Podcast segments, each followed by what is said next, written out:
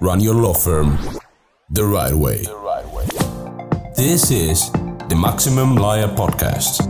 Maximum Lawyer Podcast. Your hosts, Jim Hacking and Tyson Mutrux. Let's partner up and maximize your firm. Welcome to the show. Hey there, it's Tyson. And today, for this Saturday episode, I'm going to talk about vacations.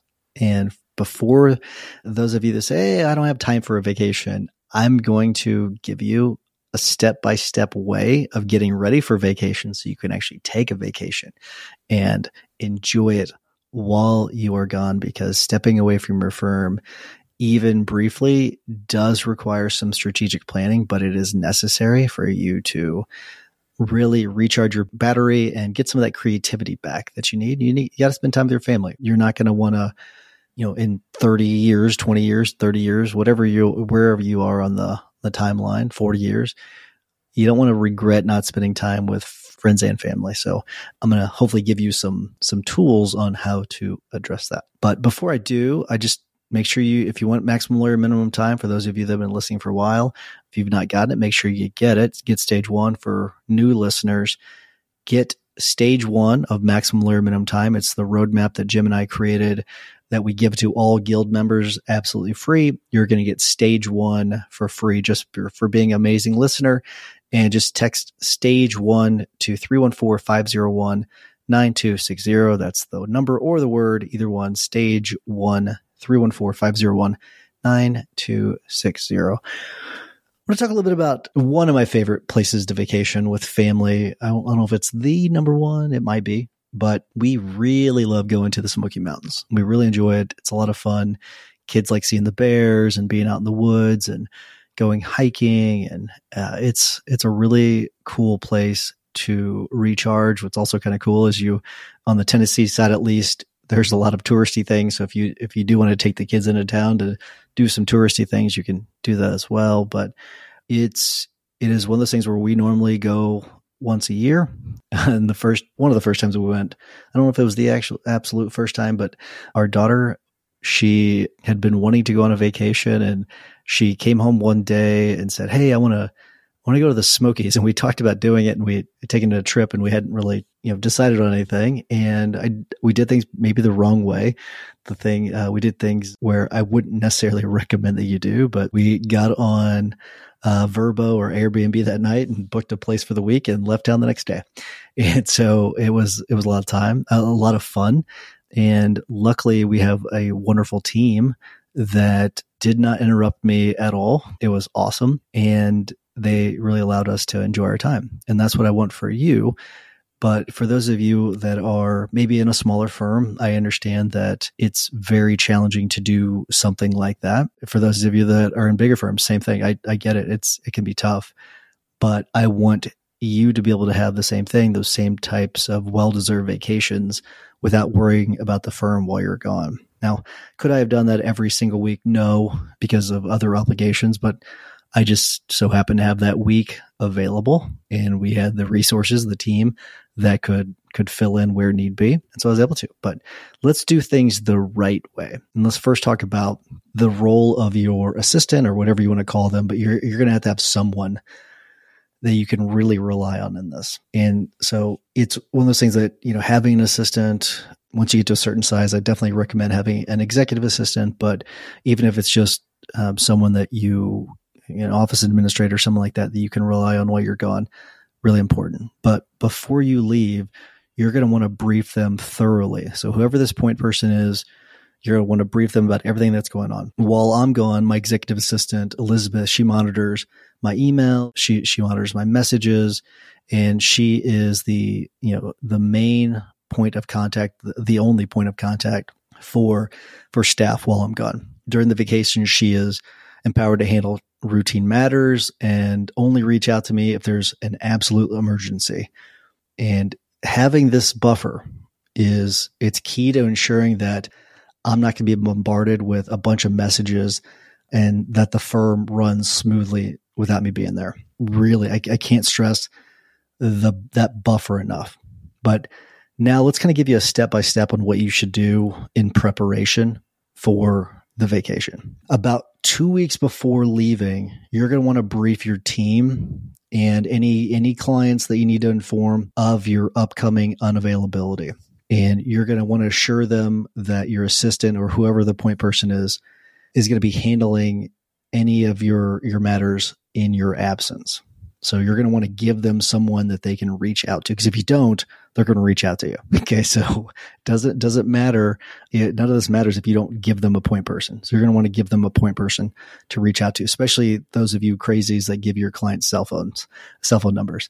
You're going to want to give them a point of contact in case they need to reach out to you and get a hold of you. Number two is you're going to delegate specific responsibilities Okay, so you're going to assign responsibilities to your team members. Ensure that each person knows what's expected of them and ha- how to handle specific scenarios that may arise. One thing to consider is as you're doing this, start to document it. Okay, so this is what happens if blank occurs. And then you explain what happens. As you document that, you're not going to have to document, you're not going to have to tell people the next time because they're going to already know, right? Because they, you've got it documented somewhere. So just that's a little side point but make sure you're you're delegating specific responsibilities.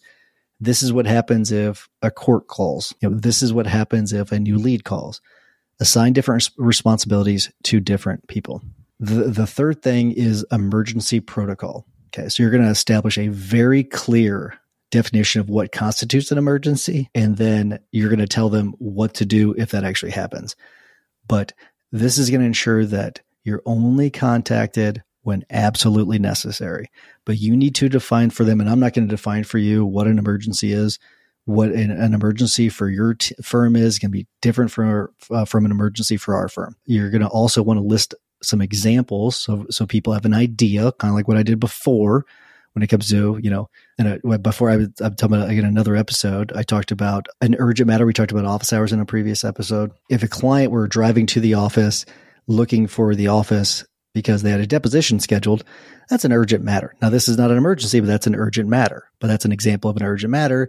That way, someone might break the office hours protocol to reach out to you. So that's something that's urgent, right? Here's something that might be an emergency. Client says that they are on their way to the office for their deposition. You're out of town. that sounds like it might be an actual an emergency, but they, they would contact the assistant.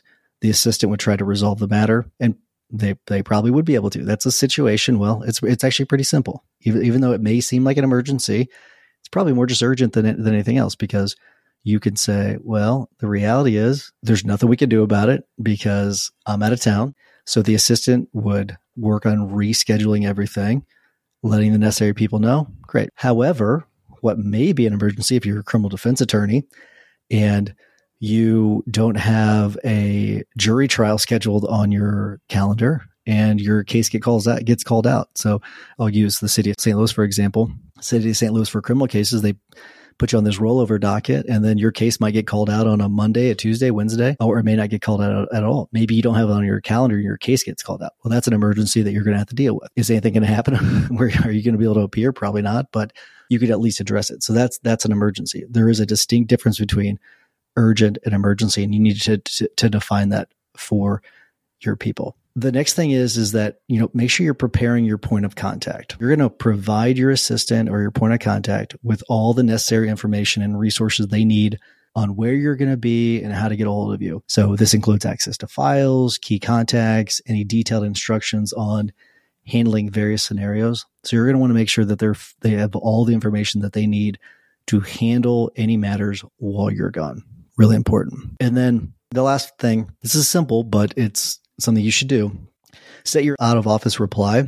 Just remember to do that. That way people know if they do respond to you or email you that they're not going to get a response right away and they may not get one for one or two weeks. It depends on how long you're gone. But let them know in that out of office reply that how they can get a hold of your assistant. So give their information, give their email, give the phone number, to to the office and and who to speak to make sure that they have that information that way they can get any answers for for any urgent matters that they might have all right so i can just tell you from my personal experience i can't stress enough the importance of trusting your team in this i know that many of you have issues with that you have trust issues but you've got to trust your team if you don't you're never going to get to the point where you can go and you relax somewhere. You've got to give them the ability to make mistakes. They might make some mistakes while you're gone, but most mistakes can be fixed. You're going to want to delegate here, resist the urge to micromanage. Remember, vacations are are meant to be fun, but a big part of it is disconnecting from work so you can recharge. All right, so remember to to effectively take a vacation, you're going to want to prepare as a firm owner. It might seem daunting, but use those steps that I just gave you and it, it's it's absolutely doable. Trust your team to handle the things while you're gone. As a reminder, if you have something you want me to cover on the Saturday show, shoot me a text and I'll try to cover it. 314-501-9260. I would love to hear from you. We've had just so many great suggestions and I will continue to get to them as I can. Until next week, remember that consistent action is the blueprint that turns your goals into reality. Take care.